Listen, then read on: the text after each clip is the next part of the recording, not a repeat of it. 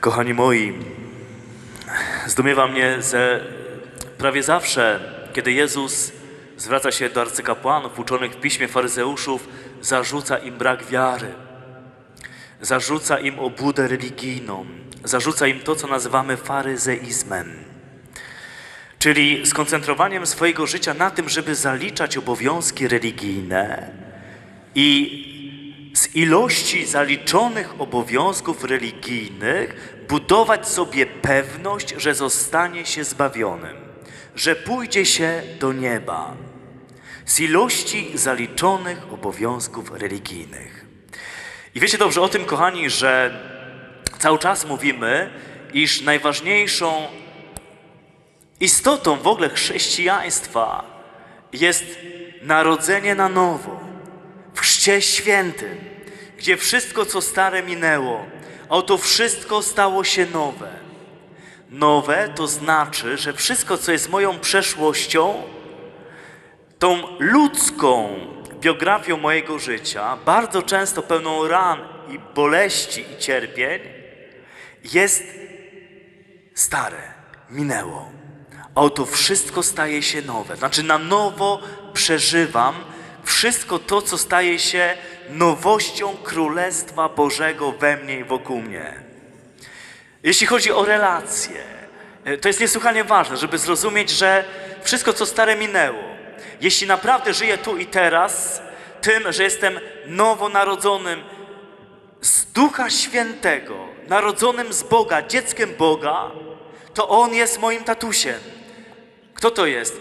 Bóg Wszechmogący. Jak chce, żebym Go nazywał? Abba, tatusiem.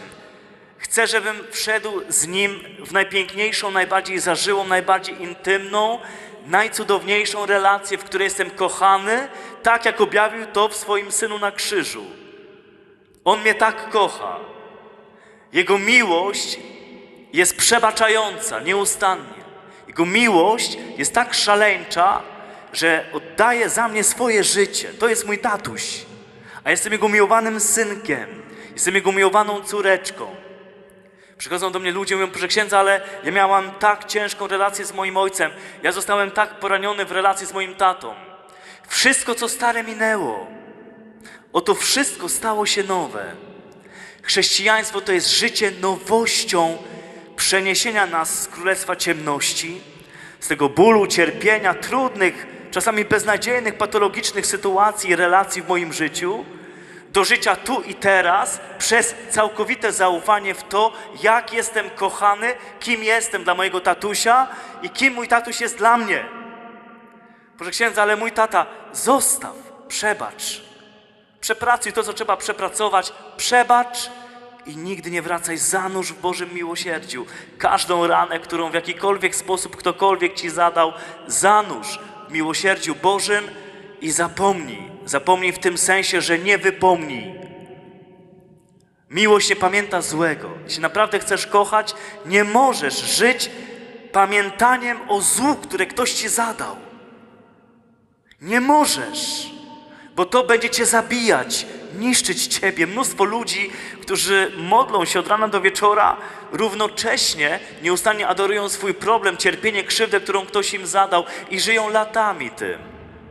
Jeśli przebaczam, to postanawiam nie wypominać już nigdy więcej. Powiedz mi, gdyby na przykład klęknąć przed konfesjonałem do kolejnej spowiedzi świętej i patrzysz, spowiada cię sam Jezus Chrystus, widzisz Go fizycznymi oczami. Drżysz cała, palpitacja serca, ale wszystko szczerze do bólu mu mówisz. Jezus mówi, przebaczam ci, ale nigdy ci nie zapomnę tego, co mi zrobiłaś. Chciałabyś takie przebaczenie?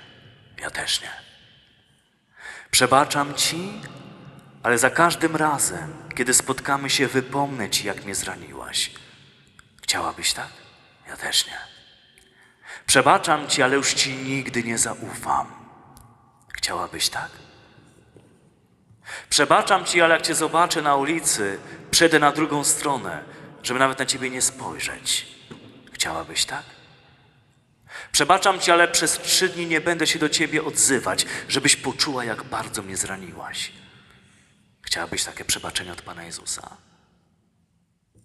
Ale zobacz, za kilkadziesiąt minut będziesz prosić w modlitwie Ojcze Nasz, która jest modlitwą siedmiu próśb, które są w greckim trybie e, rozkazującym, aoryście, czyli prośby, które są równocześnie nakazem. Będziesz prosić, Ojcze, przebacz mi moje grzechy, tak jak ja przebaczam tym, którzy mnie skrzywdzili. Czyli ja chcę przebaczać z ale, ale Ty, Boże, masz mi przebaczyć tak, że przestajesz pamiętać to zło, które przeprosiłam, przebaczyłeś, już nigdy do tego nie wracamy. Dobrze, Jezu? Mówię, okej. Ale mogę Ci przebaczyć tak, jak Ty przebaczasz tym, którzy Cię skrzywdzili. To nie znaczy, że Jezus się obrazi na Ciebie i powie, a, Ty tak, to ja też tak. Ty zblokujesz swoją decyzją przyjęcie owoców Jego przebaczenia Tobie. To obróci się przeciwko Tobie, bo nie będziesz umiała przebaczyć sama sobie. I to Cię będzie niszczyć. Za każdym razem, kiedy nawet pomyślisz o tym kimś 10 lat później, na samą myśl, wspomnienie Jego imienia, już się zagotujesz w sobie i wszystko wróci. Przebaczenie jest istotą chrześcijańskiej miłości. Przebaczenie, które nie pamięta złego. O przebaczenie, które nie pamięta złego, muszę nieustannie prosić, jeśli to jest tak trudne.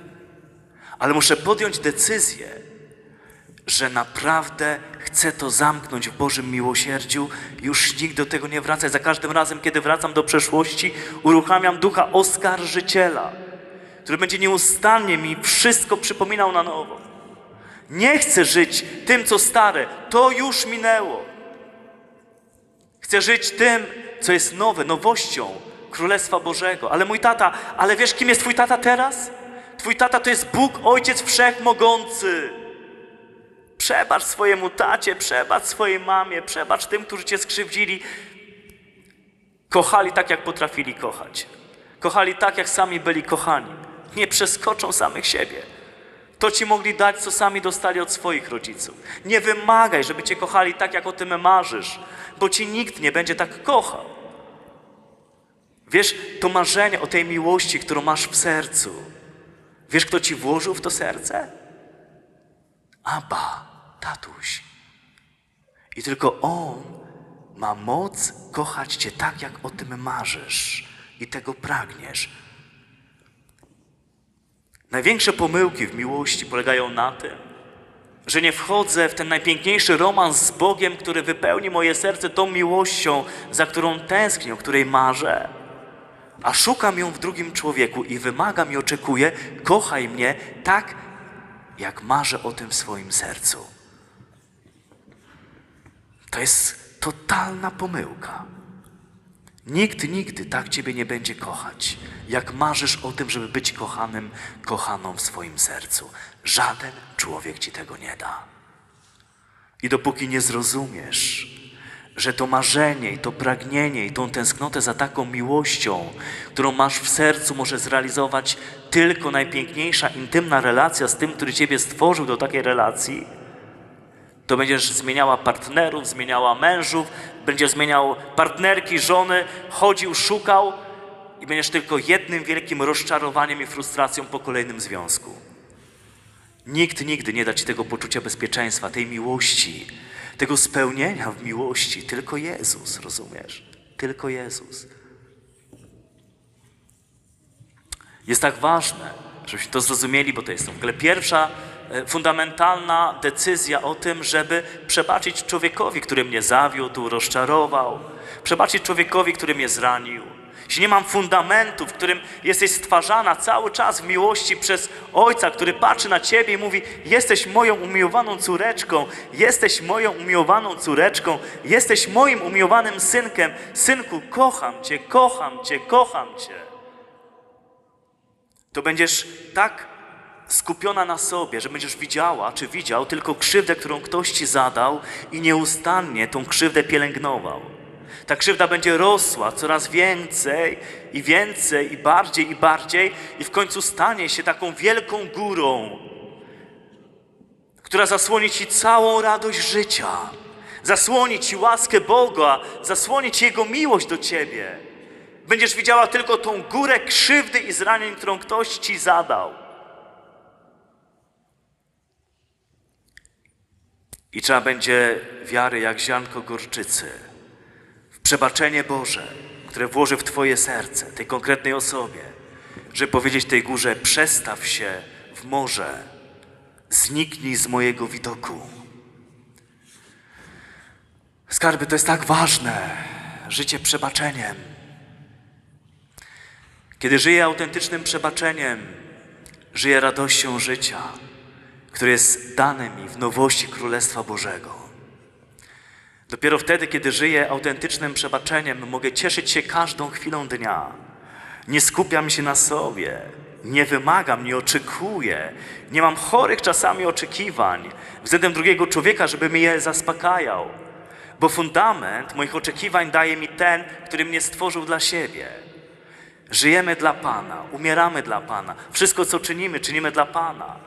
To nie człowiek ma być w centrum naszego serca, to i On ma być w centrum naszego serca. Nasze serce jest tronem, na którym On chce królować. Król miłości. Dopóki tego nie zrozumiemy i nie zainwestujemy całego naszego życia w priorytetowe uwielbienie Go w naszych sercach, kochając Go z całych sił, z całej mocy, z całej duszy, to będziemy ciągle ranieni w miłości. W momencie, w którym On staje się fundamentem naszej miłości, inwestujemy w to każdą chwilę, każdy krok, każdy gest. Jest odkrywaniem Jego miłości do mnie, całkowita koncentracja na tym, jak On mnie kocha i przyjmowanie Jego miłości, to wytwarza zupełnie nowe poczucie bezpieczeństwa, bycia kochanym, przeżywania tej miłości, doświadczania tej miłości która przemienia i zmienia wszystko w moim sercu. Wiesz, jak, zobacz, jak jesteś zakochany, nie? E, I żyjesz tym, że ktoś ciebie na maksa kocha, nie? I ty kochasz. I cały czas żyjesz tym, wiesz, nie możesz jeść, nie możesz spać. Myślisz tylko o tym i przeżywasz to, uśmiechasz, zacieszasz. Ludzie patrzą, co ty tak się śmiejesz? A nic. A w sercu przeżywasz, rozumiesz? Szczęście bycia kochanym, szczęście bycia kochaną. I nawet gdyby wtedy ktoś przyszedł do ciebie i powiedział ci najgorsze rzeczy na twój temat, uśmiechasz się. W ogóle ci to nie rusza.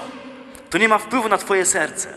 Ten ktoś nie jest w stanie zranić cię w żaden sposób. Dlaczego? Bo twoje serce skoncentrowane jest na tym, kogo kochasz i kto ciebie kocha. I przeżywasz tą relację jako szczęście dające ci fundament do życia w miłości totalne poczucie bezpieczeństwa. Nawet jeśli ktoś jeszcze raz przyjdzie, będzie chciał cię zranić, to ty kochając tak i być tak kochaną, praktycznie on ciebie nie jest w stanie zranić w żaden sposób.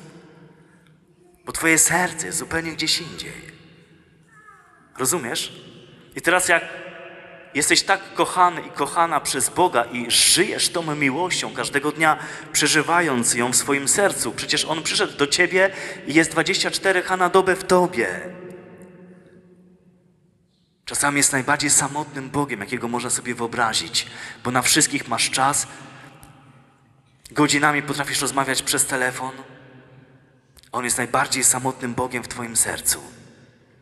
Pierwszą rzeczą po być może obudzeniu się jest nie podziękowanie Mu, uwielbienie Go, cieszenie się Jego obecnością od samego rana, tylko sprawdzanie, co tam w telefonie, kto napisał, e, informacje poranne i tak dalej, i tak dalej. Rozumiecie? On jest tak zaniedbany, tak potwornie zaniedbany w naszym sercu. Nie zmieni nas zaliczanie praktyk religijnych, w których moje serce jest przy wszystkich i wszędzie, tylko nie przy Nim. Jezus powiedział, gdzie skarb Twój, tam serce Twoje. Ludzie przychodzą, mówią, proszę księdza, mam wielkie problemy z roztargnieniem w czasie y, modlitwy, mszy świętej. Problem nie jest z roztargnieniem. Problem jest z tym, kto lub co jest Twoim skarbem. Jeśli Jezus będzie Twoim skarbem, nie będziesz miała problemu z roztargnieniem. Gdzie skarb Twój, tam będzie Twoje serce, będzie przy nim. Jeśli Twoim skarbem jest Twój chłopak, Twój narzeczony, będziesz y, modliła się, czy była na Eucharystii, będziesz przeżywała, co dzisiaj było między Wami nie tak. Byś analizowała to, dlaczego nie zadzwonił, dlaczego tak się zachował, co powiedział. Rozumiesz? Bo On jest Twoim skarbem. Będziesz się modliła, będziesz na Eucharystii, ale cały czas będziesz z nimi, przy Nim, przy różnych sytuacjach, które były na przykład trudne dzisiaj. Jeśli Twoim skarbem jest, nie wiem, Twoje dziecko, to przyjdziesz tutaj na Eucharystię, y, weźmiesz różaniec, czy będziesz odmawiała koronkę, ale Twoje serce będzie cały czas przy Twoim dziecku. Będziesz się martwiła o niego, czy jest w szkole, czy wszystko dobrze, a może zachoruje, a może covid przyniesie, a może to, a może tamto. Rozumiesz, a jesteś tutaj, kiedy On chce mieć całe Twoje serce. Gdzie skarb Twój, tam serce Twoje. Problem nie jest w rozproszeniach. Problem jest o wiele głębiej. On nie jest moim skarbem i to jest moja smutna prawda. Nie jest moim najdroższym skarbem. I to jest smutna prawda o mnie. Jeśli w czasie mojej modlitwy uwielbiam kogokolwiek innego, czyli moje myśli, moje pragnienia, moje tęsknoty, moje serce jest przy kim innym niż przy nim, to jest grzech bałwochwalstwa. Rozumiany w taki oto sposób, że pokazuje mi mojego Bożka, który jest dla mnie najważniejszy. Jemu daje zaliczenie praktyki religijnej. Z tyłu głowy, jak będę chodziła do kościoła, jak będę odmawiał różańce, będę się spowiadał, będę jadł rybkę zamiast mięska w piątek, to jakoś pójdę do nieba. W niebie są tylko ci, którzy są w nim zakochani. W niebie są tylko ci, którzy tutaj na ziemi uczynili go priorytetem swojego życia. W niebie są tylko ci, o których on powie, że pokochali go całym sercem, ze wszystkich sił, z całej duszy i z całej swojej mocy. Tylko ci. Nim będzie spalaniem się dwóch miłości, która w sumie będzie już jedną miłością, Jego w nas. Będziemy płonąć miłością do Niego, która będzie Jego własną miłością w nas złożoną do Niego.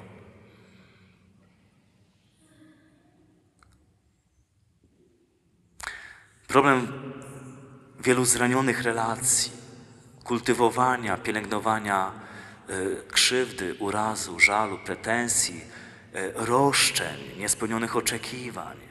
To wszystko jest związane przede wszystkim z tym, że w kimś innym upatrujemy y, fundament naszego szczęścia w relacji, a nie w nim. Kiedy ja nie mam moich oczu utkwionych w Jego oczach, mojego serca w Jego sercu, to zaczynam patrzeć na siebie oczami ran, które noszę na swoim sercu. Zaczynam myśleć o sobie, jestem beznadziejny, jestem do niczego, nie jestem warty miłości. W związku z tym y, jakieś niespełnione oczekiwania drugiego człowieka względem mnie, jakieś rany, które mi zada, y, jakieś krzywe spojrzenie, ominięcie mnie y, w jakimś słowie, niezauważenie mnie, od razu mnie strasznie rani. Rozwala mi się cały świat, poczucia bezpieczeństwa. Jestem tak skupiony na drugim człowieku, a tak naprawdę jestem tak skupiony na sobie. Nieustannie siebie analizuję. Przez to nieustannie analizuję zachowania drugiego człowieka przez pryzmat moich ran. A w ranach uwielbia manifestować się demon, podsycając najgorsze uczucia. Dopóki nie zmienię całkowicie swojego spojrzenia, tak to nie jest łatwe, żeby nieustannie patrzeć na Niego, nieustannie kontemplować Go w swoim sercu, nieustannie być wpatrzonym w Niego w moim sercu, chłonąć Jego obecność, skupiając się na Jego obecności we mnie, nie jest to łatwe. Ale kiedy priorytetem to ustanowisz swojego życia, staje się naprawdę prostą drogą do odkrycia tego, że tylko On jest najważniejszy. I tylko On jest sensem mojego życia, celem mojego życia. Wtedy dopiero mogę prawdziwie przebaczać. Nie wyolbrzymiam winy, nie wyolbrzymiam tej rany.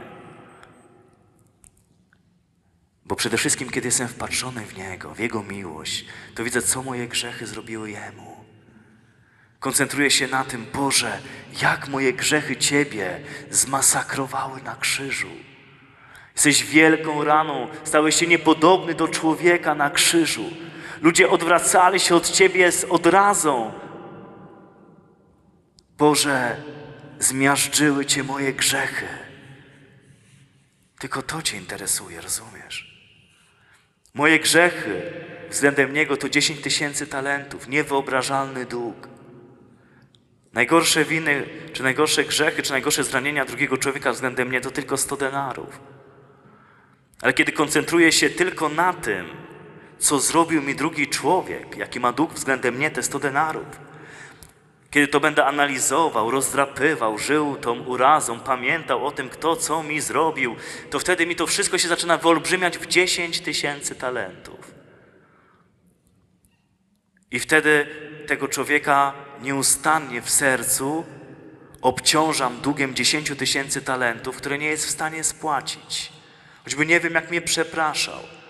Ja ciągle będę żył tymi dziesięcioma tysiącami talentów, czyli tym urazem, tą krzywdą, którą mi zrobił, przez nieustanne analizowanie tego, nieustanne koncentrowanie się na tym, urosło to do dziesięciu tysięcy talentów.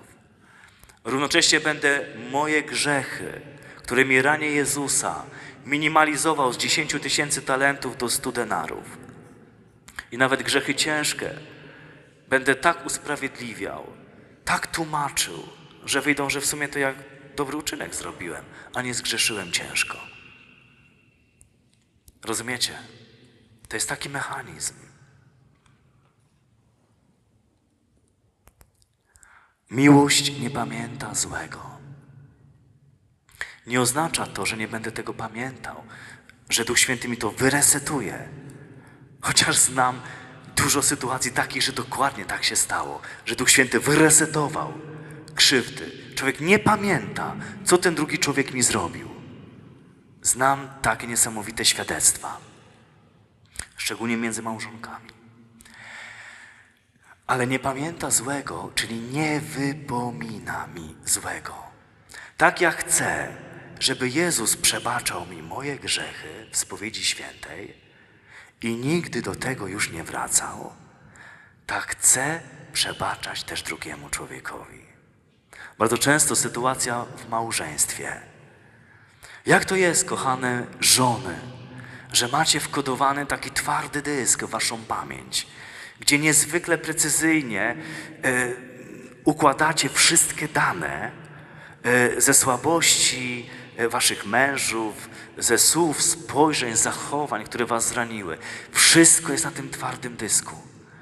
I przy każdej kłótni od razu otwierasz ten plik i wywalasz. Ciach, ciach, ciach, ciach. I to jeszcze w taki sposób, żeby weszło najgłębiej w pięty. Go zabolało najbardziej. To dokładnie wiesz. Co wypomnieć, w jaki sposób, żeby najbardziej zabolało. Prawda?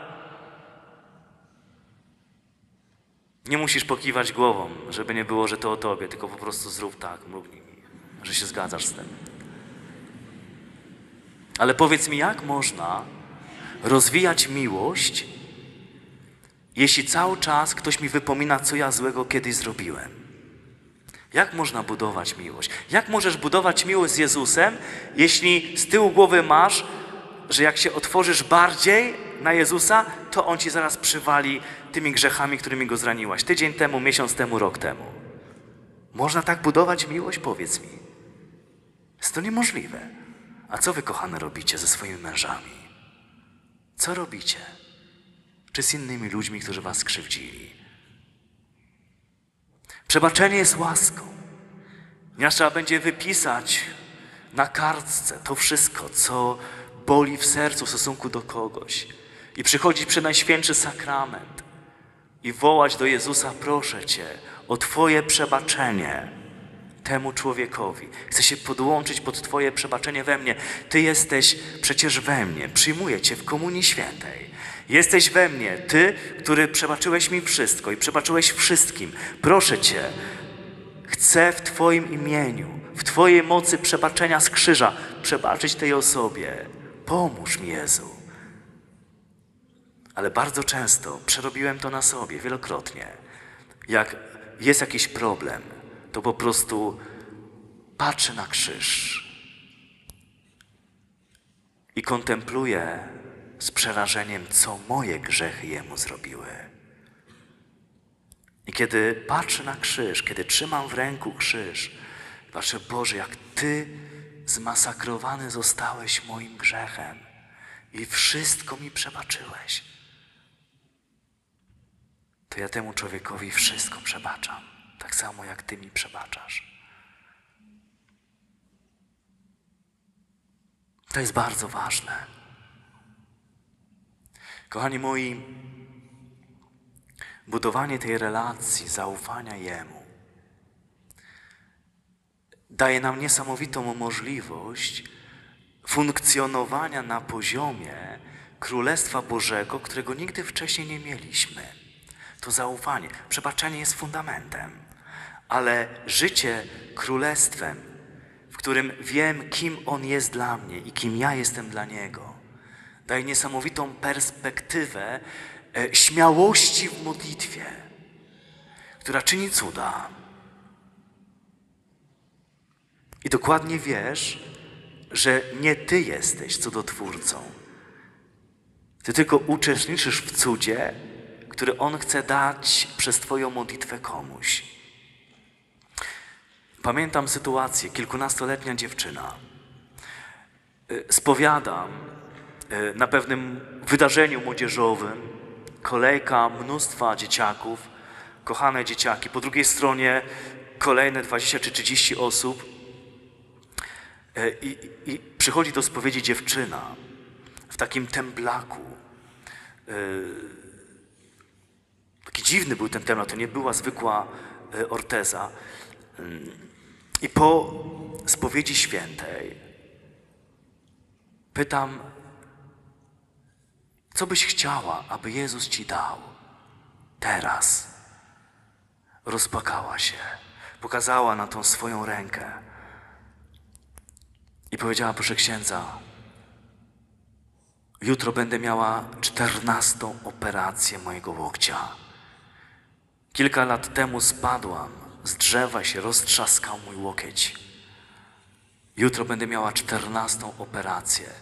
Okazało się, że tak się roztrzaskał cały ten staw łokciowy, że nie można było go w ogóle zrekonstruować, e, że tam nawet były na zewnątrz e, odkryte nerwy. E, Więc ona miała taki specjalny ten temblak, żeby nie dotykał tego łokcia, bo powodowało to potworny ból.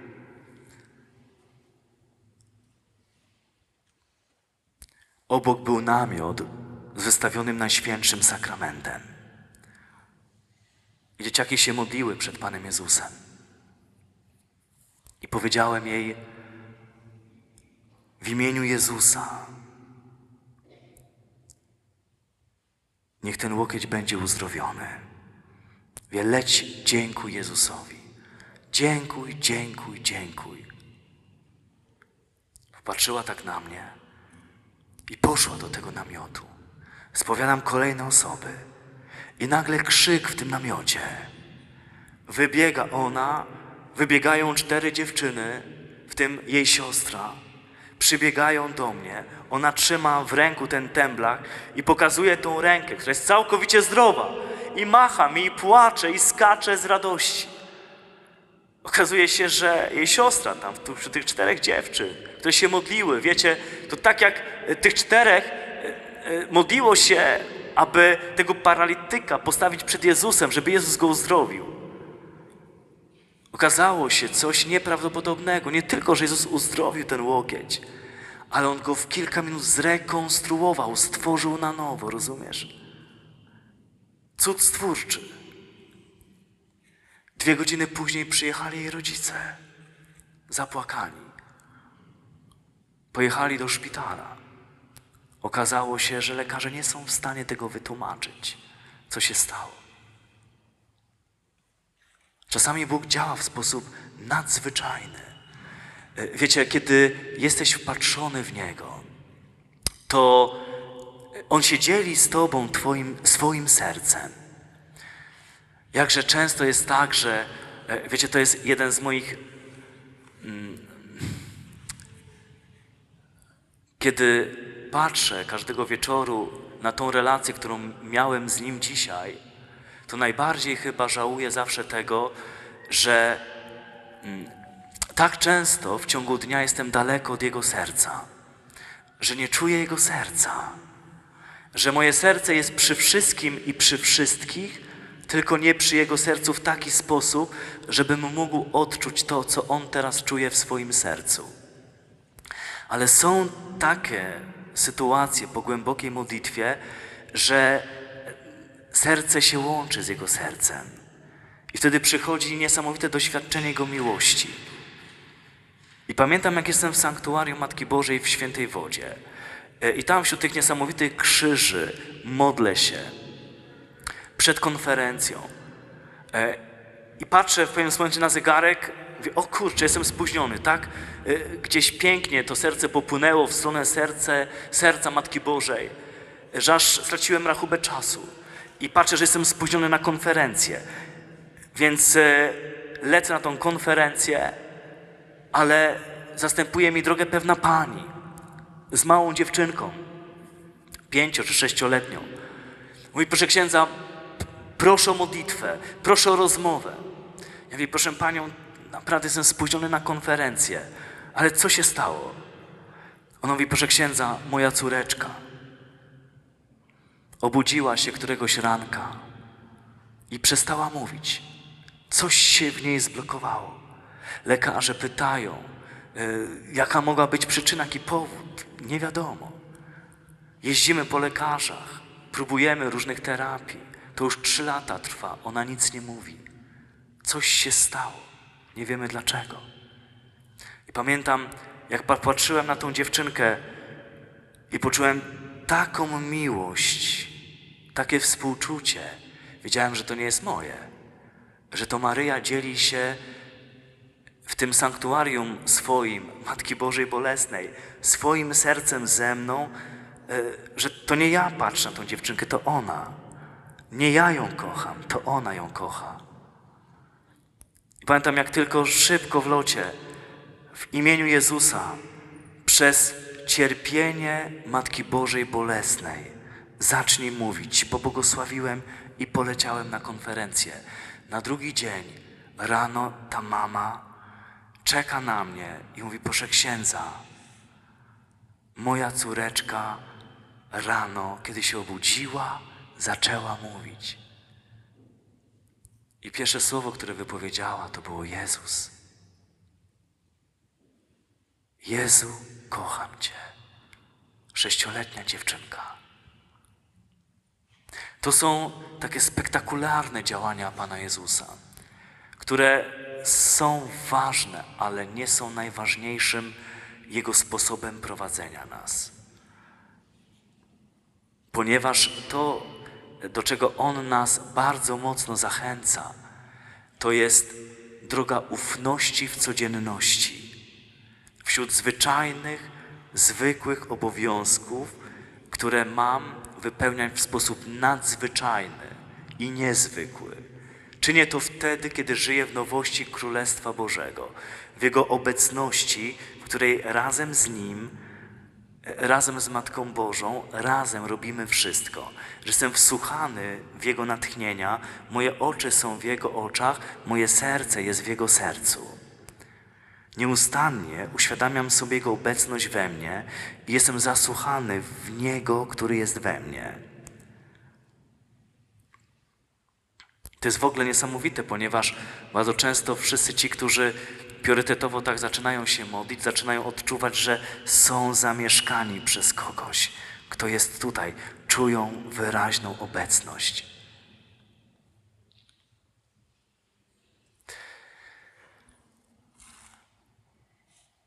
Nie ma nic ważniejszego niż całkowite skupienie się na Nim. Przepraszam, to jest ostatnia nasza e, konferencja, ale chcę Wam bardzo mocno położyć to na sercu, że w tej chwili jest, tak to odbieram, zbytnie skupienie się na człowieku zamiast skupienie się na Jezusie. Nie może być tak, skarby, że jesteś na Eucharystii, wołasz do Niego w swoim problemie, w swoim cierpieniu, przyjmujesz Go do swojego serca, On jest w Tobie. ale Twoim największym marzeniem jest to, żeby popędzić po mszy świętej do jakiegoś charyzmatycznego kapłana, który odprawiał tą mszę świętą i poprosić go, proszę księdza, błagam o chwilę rozmowy, żeby ksiądz się pomodlił w tej w tej sprawie. Pytam, ale byłaś na tej mszy świętej? Tak. Powiedziałaś o tym Jezusowi? Co cię boli? Tak. To dlaczego przychodzisz do mnie? Czy myślisz, że jestem lepszy niż Jezus? Jak się Jezus czuje w Twoim sercu, jeśli Ty wybierasz mnie i bardziej wierzysz we mnie, że kiedy ja się pomodlę, to coś się zmieni, niż w to, że kiedy Jezus jest w Tobie, a Ty poprosisz, to się nic nie stanie? Komu bardziej wierzysz? Jezusowi czy człowiekowi? Wkrótce możemy mieć czas, w którym nie będziesz już mogła opierać się na Twoim ulubionym internetowym mówcy. Nie będziesz mogła w każdej chwili mieć dostęp do swojego ulubionego księdza, który Ciebie pomaga, wspiera, motywuje. Tym, co zostanie, będzie tylko relacja z Jezusem, którą zbudowałaś w głębi swojego serca. Tylko to zostanie. Jak nie zbudowałeś tej relacji na poziomie całkowitego zaufania Jemu, rozleci się cała Twoja wiara. Cała Twoja wiara. Iluż ludzi, iluż ludziom się rozleciała wiara, w sumie, która nigdy nie była wiarą. Kiedy okazało się, że ten, którego tak bardzo, nie wiem, kochali, uwielbiali, słuchali, okazał się takim, takim czy takim. Nieważne, czy to prawda, czy nieprawda, gdzie media mogą zrobić z nami wszystko. I ilu ludzi straciło wiarę, przestało chodzić do kościoła, bo się okazało, że ten taki, taki i owaki. Skupienie na człowieku, położenie swego zaufania w jakiś autorytet ludzki, a nie w Jezusa, który ma być jedynym autorytetem. Jedynym.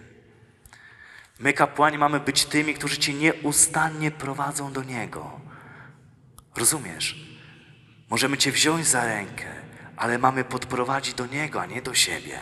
Twoje oczy nie mogą być skierowane na mnie. Twoje oczy mają być skierowane na Niego, tylko na Niego. Wtedy przychodzą największe cuda, kiedy On jest wywyższony w Twoim sercu, w Twoich myślach, w Twoich pragnieniach. Pamiętam, jak pewna pani bardzo chciała pojechać na forum charyzmatyczne do Szczecina, gdzie plejada gwiazd charyzmatycznych się zjechała.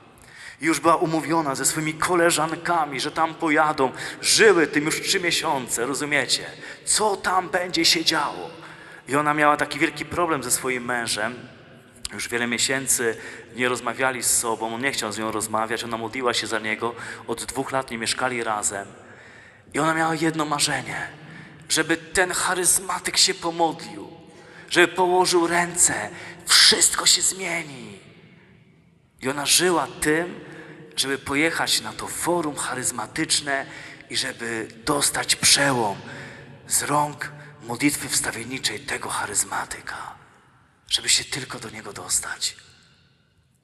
Wiecie, to trochę mi przypomina to, co e, działo się z tym wielkim wojownikiem e, Naamanem, który zachorował na trąd.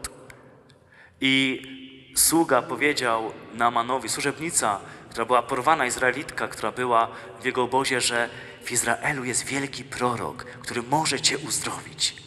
Naaman zapakował wszystko, e, co najcenniejsze na swój wóz, jako zapłatę za cud i pojechał do tego Naamana.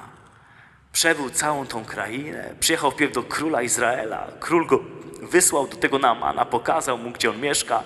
Więc ten przyjechał ze swoim wojskiem, z całym, rozumiecie, dobytkiem, tymi prezentami. Wielki wojownik, rozumiesz, największy wojownik, Naaman. I stanął przed domem tego właśnie wielkiego proroka Elizeusza. A oto się okazuje, że Elizeusz nawet do niego nie chce wyjść. Wysłał swojego sługę. I ten sługa mówi mu, chcesz być uzdrowiony? Masz się siedem razy zanurzyć w Jordanie. Za siódmym razem będziesz uzdrowiony. Mówi, co? O czym ty mówisz? Gdzie jest ten prorok? Ale on nie chce do ciebie wyjść. Jak to do mnie nie chce wyjść? Ty wiesz, kim ja jestem? Jestem największym wojownikiem. Naaman mam na imię. Musiałeś o tym słyszeć. Podbiłem twój naród wielokrotnie. Co z tego? Elizeusz nie chce cię widzieć. Obraza. Rozumiesz? I teraz jest dialog. Sam z sobą on gada, ale na głos. Także wszyscy słyszą. To ja myślałem, że on wyjdzie, położy na mnie swoją dłoń, wezwie imienia Pana zastępów i trąd odejdzie z mojego ciała. Ilu z nas jest w takiej sytuacji, nie? że szukamy charyzmatyków. Ty, ten przyjechał, będzie w Gdańsku. Siadamy, jedziemy. Ty, a wiesz, że w Szczecinie będzie tamten? Jo, jedziemy. Rozumiesz? A Twój Jezus czeka na Ciebie w Twoim kościele tak bardzo sam. Rozumiesz, co się dzieje? To jest chore. To jest chore. Ja się spodziewałem, że wyjdzie, położy rękę, wezwie imienia Pana i będę uzdrowiony. A on nawet do mnie nie wyszedł, ham jeden. Sługę wysłał. Co, ja mam być posłuszny teraz swojemu słudze? Często tym sługą to jest twój ksiądz proboszcz z parafii i ten twój wikary z parafii, którego w ogóle nie zauważasz, bo twoje oczy są wpatrzone tylko w tego charyzmatyka z internetu. Tylko ten może mnie wyspowiadać. Tylko on może się pomodlić. Tylko on może mi pomóc. Chore. Chore. A Jezus chce pomóc Tobie przez swojego sługę. Tak, tego wikarego, który tak mówi kazania, że w sumie śpisz po dwóch minutach. Anestezjolog wynajmowany do operacji. Te dwa zdania powie i już wszyscy śpią. Można operować. Sługa. I teraz pytanie, nie? Czy jesteś posłuszny słudze, który mówi siedem razy zanurz się w Jordanie. A on mówi, czy rzeki w mojej Syrii nie są czystsze? Przejechałem tyle kilometrów, żeby zanurzyć się w tym brudnym Jordanie? I kolejny sługa tego Namana mówi, co ci szkodzi? Zrób to. I wyobraźcie sobie, teraz jest sytuacja, nie? W której wszyscy patrzą, ten się rozbiera i w tym Jordanie wszyscy patrzą, nie? Może ktoś tam zaczyna się właśnie tak śmiać jak wy, ty wielki, dumny wojownik. I nic, ty. Trzeci, czwarty, piąty raz. I za siódmym razem wynurza się jest uzdrowiony. Rozumiesz? Bóg działa przez posłuszeństwo. On może zrobić tak i otrzymasz momentalnie to, o co prosisz. Kompaczy, czy jesteś posłuszny? Czy jesteś posłuszna na przykład cudze Boga, Twojemu kochanemu proboszczowi czy wikaremu z Twojej parafii? Który ci powie, odmów y, nowennę pompejańską. Proszę księdza, ja już trzy odmówiłam i nic. Przestajemy rozmawiać. Dlaczego? Bo ty oczekujesz rezultatu za pomocą jakichś magicznych modlitw. Ilości tych modlitw. Jakiś, często ludzie przychodzą, proszę księdza, rozlatuje mi się małżeństwo. Czy ma ksiądz jakąś modlitwę na to? I teraz rozumiesz, zaczynasz handlować z Bogiem. Ja ci daję nowennę pompejańską, a ty masz dać to. Ja ci dam taką koronkę, a ty masz dać mi to.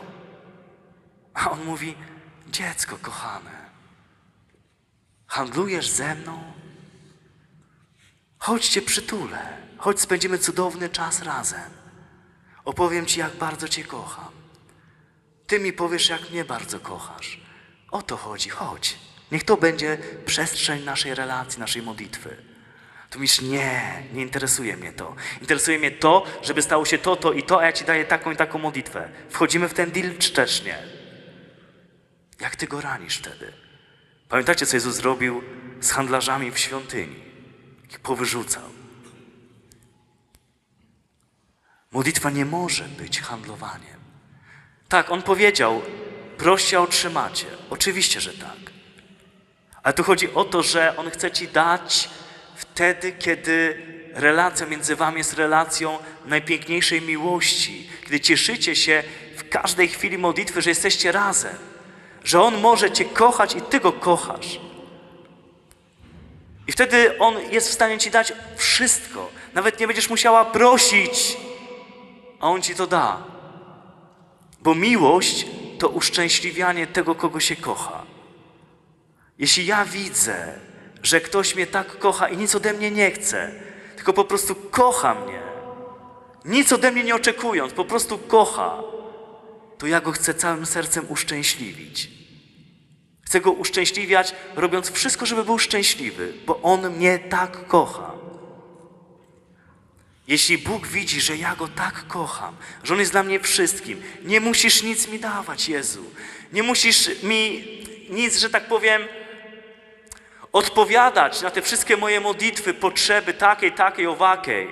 Ja po prostu biorę tą nowennę pompejańską, przychodzę na mszę świętą, biorę różaniec czy koronkę, bo chcę Ci teraz wyznać miłość, że Cię kocham, kocham, kocham.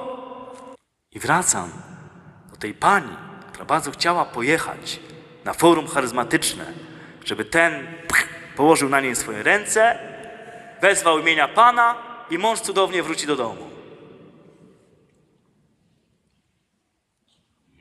Problem polegał na tym, że kierownikiem duchowym był jej sługa. Y, Nie jej sługa, tylko sługa Boga. Ten zwykły, normalny, szary wikary który ni stąd, ni zowąd, on chciała się wyspowiadać przed tym wyjazdem, żeby mieć czyste serce, powiedział jej, proszę cię o to, żebyś nie jechała na to forum. Mówi, słucham? Wystawię ci Pana Jezusa i będziesz modliła się tą sobotę i niedzielę. Będziesz sama na sama z Panem Jezusem. Wystawię Ci Pana Jezusa w naszej zakonnej kaplicy będziesz miała możliwość modlenia się do Niego. Całą sobotę i całą niedzielę. Możesz nawet w nocy być. Mówi, słucham? Chyba ksiądz czegoś nie rozumie.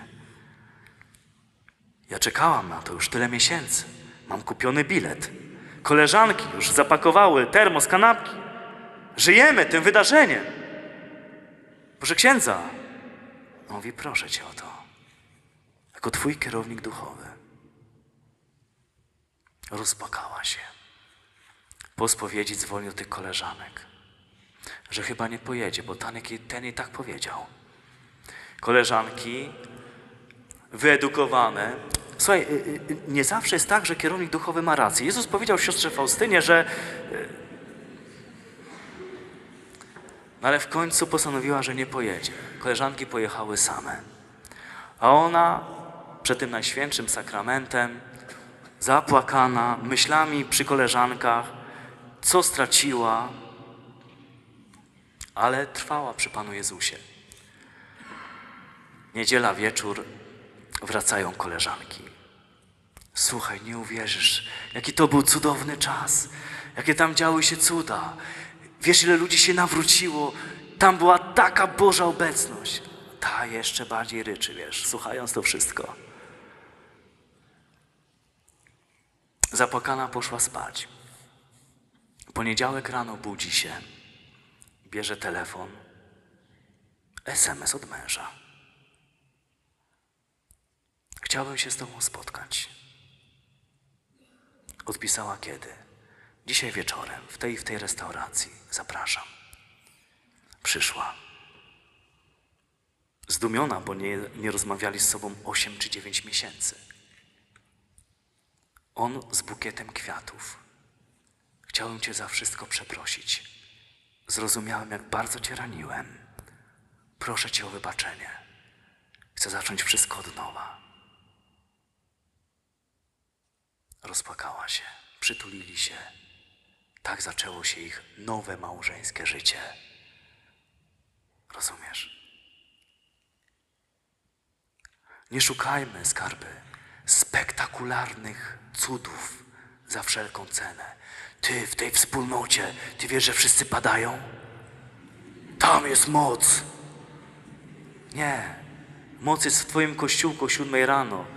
I są trzy kochane babcie. Ale jest Jezus. Tu jest moc.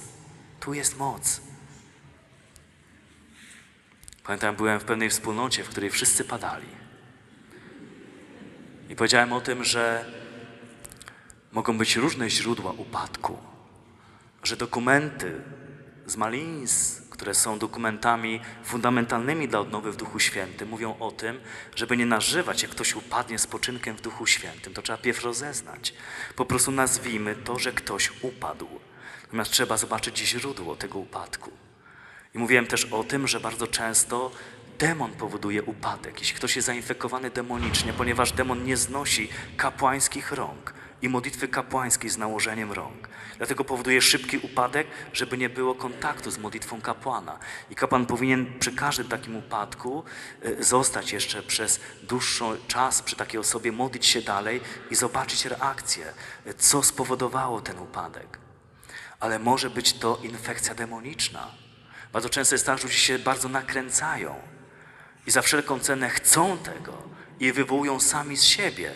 Uczyć, o, Kiedyś byłem na takiej sytuacji, no, wyglądało to żenująco, no, tragikomicznie trochę, że pewna pani, która zawsze upadała, podeszła do księdza, tak akurat z boku patrzyłem na to, e, położył na nią ręce, ona upadła i zorientowała się, że troszkę jej czapeczka się przekręciła, więc poprawiła i leżała dalej. W żaden sposób skarby nie neguje autentycznego działania Ducha Świętego w tak zwanym spoczynku w Duchu Świętym. Ale jest dużo sytuacji, w których ludzie upadają, a jest to tylko emocjonalne nakręcenie. y, Pokazówka może też dla innych, ale też bardzo często infekowanie, infekcja złego ducha, który boi się e, namaszczonych kapłańskich rąk i takiej modlitwy wstawienniczej. Więc jak powiedziałem, taki krótki wstęp przed modlitwą z nałożeniem rąk w tej wspólnocie, ten ksiądz, który mnie zaprosił, jak zaczęliśmy się modlić, mówi, ty, ja wie co, nikt nie pada. Ja wie tak? Ty, no wszyscy padali. Dlaczego nie padają? Ja nie wiem. Więc czasami, wiecie, to e, ja kocham odnowę charyzmatyczną, bo e, 25 lat, 30 lat uczestniczę w ruchu również charyzmatycznym. E, Jako kapłan e, przeszedłem przez różne duchowości w kościele, ale nie mam żadnej wątpliwości, skarby, że to nie jakieś manifestacje duchowe, spektakularne mówią o tym, że tu jest moc Boża. Demon jest niesamowicie inteligentny w zwiedzeniu, gdzie ktoś y, rozeznaje moc Bożą po spektakularnych manifestacjach duchowych. Absolutnie. Największa moc Boża jest w Eucharystii. Największa moc Boża jest w adoracji Najświętszego Sakramentu. Czy rozumiecie?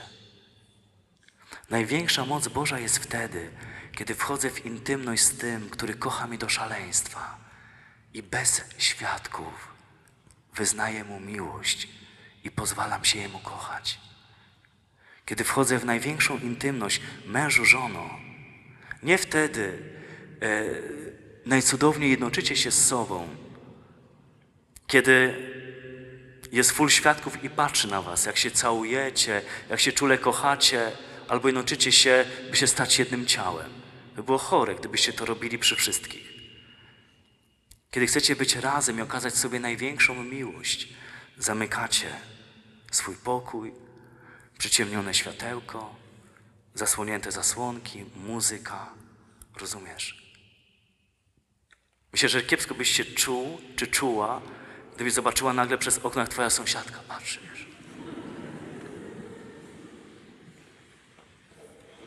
Ta intymność, do której On nas zaprasza, to jest intymność bez świadków. Kiedy jesteś tylko Ty i On i nikt więcej. Tam jest największa Boża moc i najgłębsze Boże działanie w naszych sercach. Tam. Nie może być tak, że kiedy są msze święte z intencją uzdrowienia, to jest tłum ludzi, a o siódmej rano trzy kochane babcie tylko. Nie może być tam, że jak w jakimś mieście przyjeżdża jakiś charyzmatyk czy mówca z internetu, to ludzie walą drzwiami i oknami, a obok Jezus w kaplicy adoracji Najświętszego Sakramentu sam, sam, sam. Coś strasznie się wywróciło nam.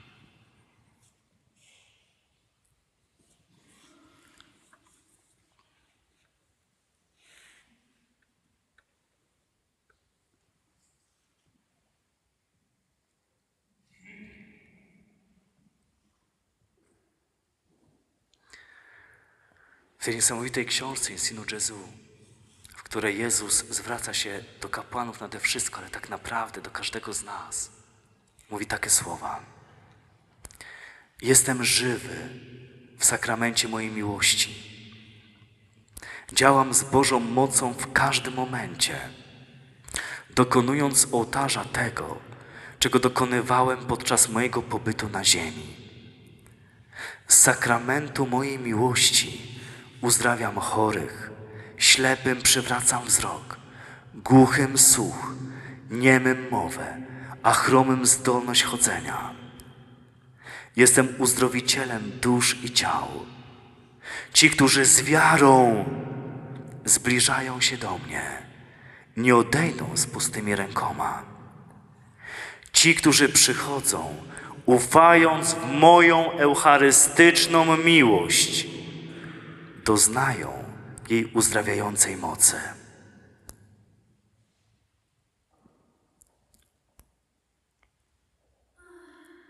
O tak. Niech to westchnienie będzie westchnienie miłości do Niego, żeby przyszedł do Ciebie i dał Ci to, co prosisz. A może nawet nie proś, po prostu wyznawaj Mu miłość. On sam Ci da, coś dla Ciebie najlepsze. On mówi tak. Pewne dusze są przywiązane do tego, co jak uważają, powinienem im dać, odpowiadając na ich modlitwy. Że kiedy obdarzam je tym, co jest dla nich najlepsze i co przynosi chwałę mi i mojemu Ojcu, nie są w stanie tego dostrzec. Rozumiesz?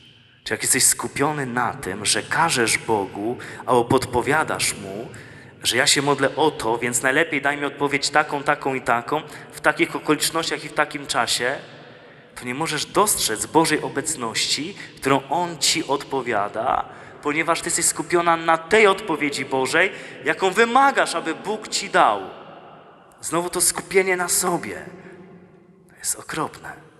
Można powiedzieć, że chrześcijaństwo najprościej jest zapomnieniem o sobie, a całkowicie skupieniem się na Nim. Kiedy już w ogóle na siebie nie patrzę, kiedy patrzę tylko na Niego. Dzieje się tak, ponieważ nie proszą mnie te dusze pod wpływem Ducha Świętego. Modlą się z głębin swojego zaślepienia i własnego ograniczonego rozumienia rzeczy, stawiając granice temu, co mogę dla nich uczynić i używając swych modlitw jako sposobu kontrolowania mojej miłującej wszechmocy.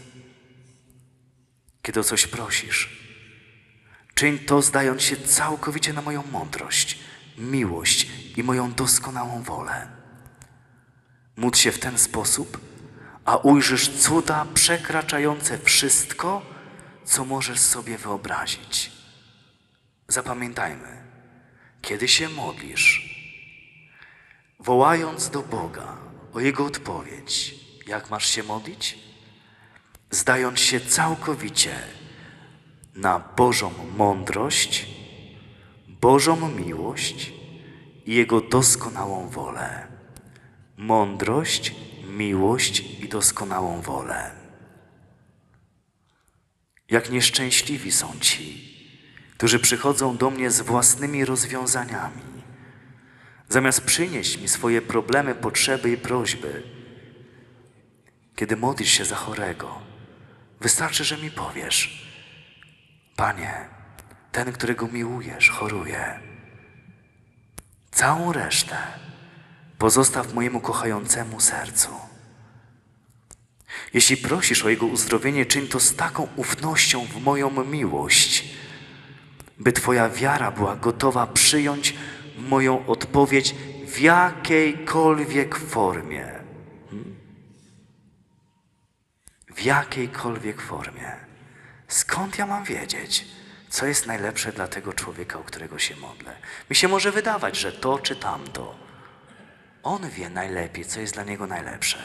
Moje zaufanie w jego nieskończoną miłość, mądrość, doskonałą wolę względem tego człowieka polega na tym, że nie narzucam Bogu, żeby odpowiedział w taki sposób, jak mi się wydaje, żeby to było najlepsze. Moje zaufanie w Jego wszechmoc, w Jego miłującą mądrość, w Jego niesamowitą miłość, doskonałą wolę polega na tym, że kiedy modlę się o kogoś, to nie mam, to jest to, co mówiłem wczoraj, nie? że nie mogę nawet na chwilę poddać się wątpliwości, że teraz Bóg tego nie słyszy i nie odpowiada. Tak, teraz przychodzi Jego wszechmoc, Jego mądrość, Jego doskonała wola, Jego nieskończona miłość i dobroć do tego człowieka, o którego się modlę. Teraz, teraz, teraz. I już Go zaczynam uwielbiać za tą odpowiedź. Jeszcze nie widzę, jaka to będzie odpowiedź. On już wie. Więc ja już tylko koncentruję się nad tym, żeby dziękować, dziękować, dziękować, dziękować. I cieszyć się, że On przez otworzenie moich ust i serca może uwolnić swoją potężną moc w życiu tego człowieka. Ale nie narzucam mu, w jaki sposób ma go uzdrowić, ma zmienić jego sytuację. On wie najlepiej. To, co do mnie należy, uspokoić swoje serce zachwycić się Jego miłością do tego człowieka, zachwycić się Jego mądrością, Jego planem, który przygotował dla niego i teraz przez moją modlitwę zaczyna się on realizować. Nie panikuję, nie przyspieszam, nie nastaję. Boże, dlaczego ciągle tak długo czekam i nie ma odpowiedzi? Jest odpowiedź. Tylko Ty nie widzisz w głębi serca tej odpowiedzi. Nie widzisz działania Bożego w głębi serca tego człowieka. Jesteś po prostu krótkowidzem. Nie widzisz tego, ale ufasz, że dokonuje się teraz głęboka tajemnica zjednoczenia serca tego człowieka z sercem Boga na poziomie, o którym i w sposób, którego nie jestem w stanie sobie nawet wyobrazić. Ale ufam całkowicie, że teraz On działa. Teraz działa. Z całą swoją wszechmocą teraz działa. Ja mam być tym wstawiennikiem, który jakby z boku przygląda się temu działaniu Bożemu w sercu tego, kogo proszę, o którego walczę. I ufam całkowicie w to, o czym on tutaj mówi.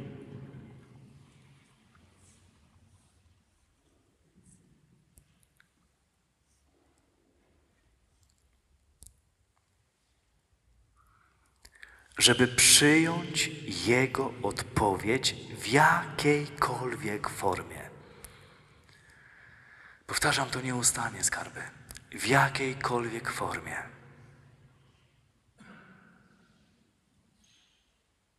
Ostatnio piękne małżeństwo, które się połączyło.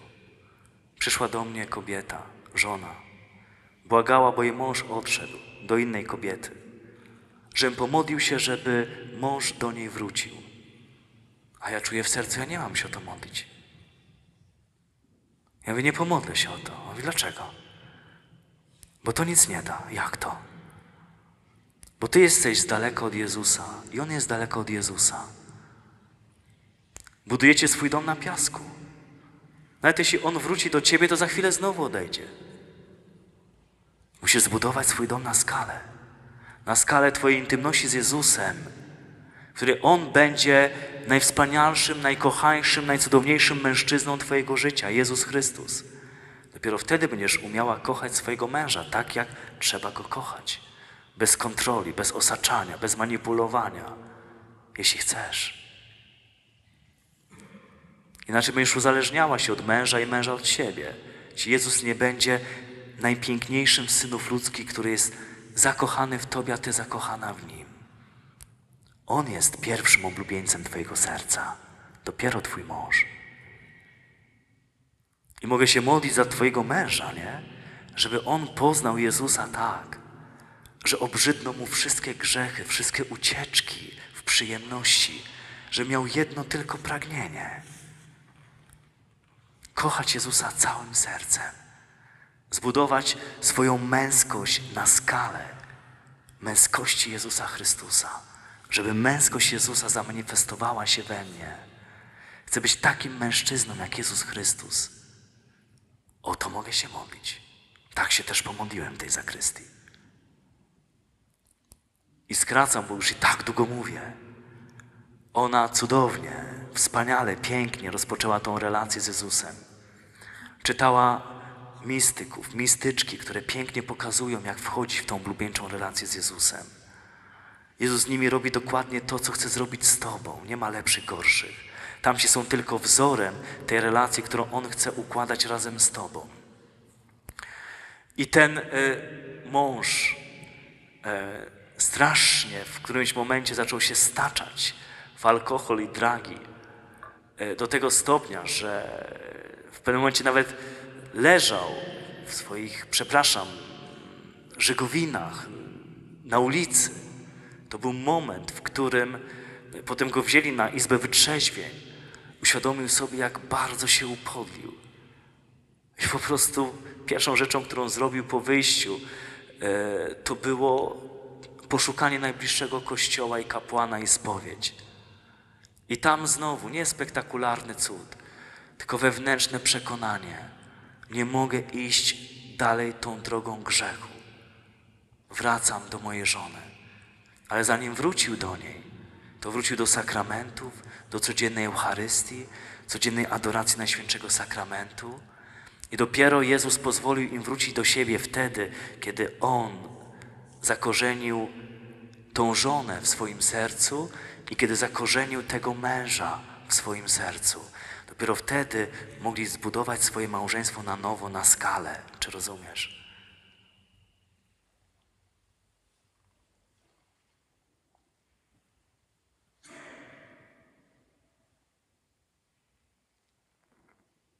Wczoraj przeczytałem sobie, dobra, to już ostatnia rzecz, ale to też jest ważne. E, Wczoraj przeczytałem sobie fragment z wyznań świętego Augustyna na nowo. I tam jest taki piękny moment, w którym święta Monika, wiecie, ona tak bardzo modliła się o nawrócenie swojego syna, 30 lat. E, I syn, który był rozpustnikiem, e, nałogowcem, uzależnionym od nałogów, postanowił wyjechać po prostu, rozumiecie, z swojej ojczyzny do Rzymu. Kiedy Monika usłyszała o tym, że Augustyn chce wyjechać do Rzymu, to się załamała. Dlaczego? Dlatego, że Rzym to stolica rozpustników. Ja się tyle lat modlę, 30 lat za mojego męża, za mojego syna, żeby się nawrócił. A on chce teraz wsiąść w okręt i popłynąć do Rzymu. To już jest koniec. Tam się stoczy maksymalnie. Płakała, płakała, płakała błagając go o to, żeby nie wsiadał na statek. Całą noc spędziła w kaplicy świętego Cypriana, modląc się do Boga, żeby nie wsiadał na ten statek. Augustyn zrobił po swojemu. W nocy, kiedy matka się modliła w kaplicy, żeby nie było scen, zawinął się w nocy na statek i odpłynął do Rzymu. Bóg wysłuchał Moniki? Nie wysłuchał. Tak nam się wydaje. Ponieważ Augustyn w tej drodze do Rzymu nieoczekiwanie wszedł do kościoła, w, widząc tłumy ludzi, gdzie kazanie głosił święty Ambroży. To kazanie tak przeszyło jego serce, że poprosił o nawrócenie, o chrzest i całkowicie oddał swoje życie Bogu. Stał się jednym z największych świętych. Teraz zapytam Cię, a co by było, gdyby Bóg wysłuchał świętą Monikę i spełniłby jej prośbę, żeby Augustyn nie wsiadł na statek i nie popłynął tam?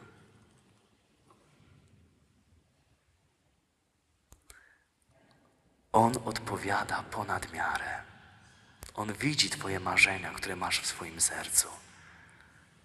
ale odpowiada ponad miarę, na miarę Bożego serca. Zaufaj w Jego odpowiedź.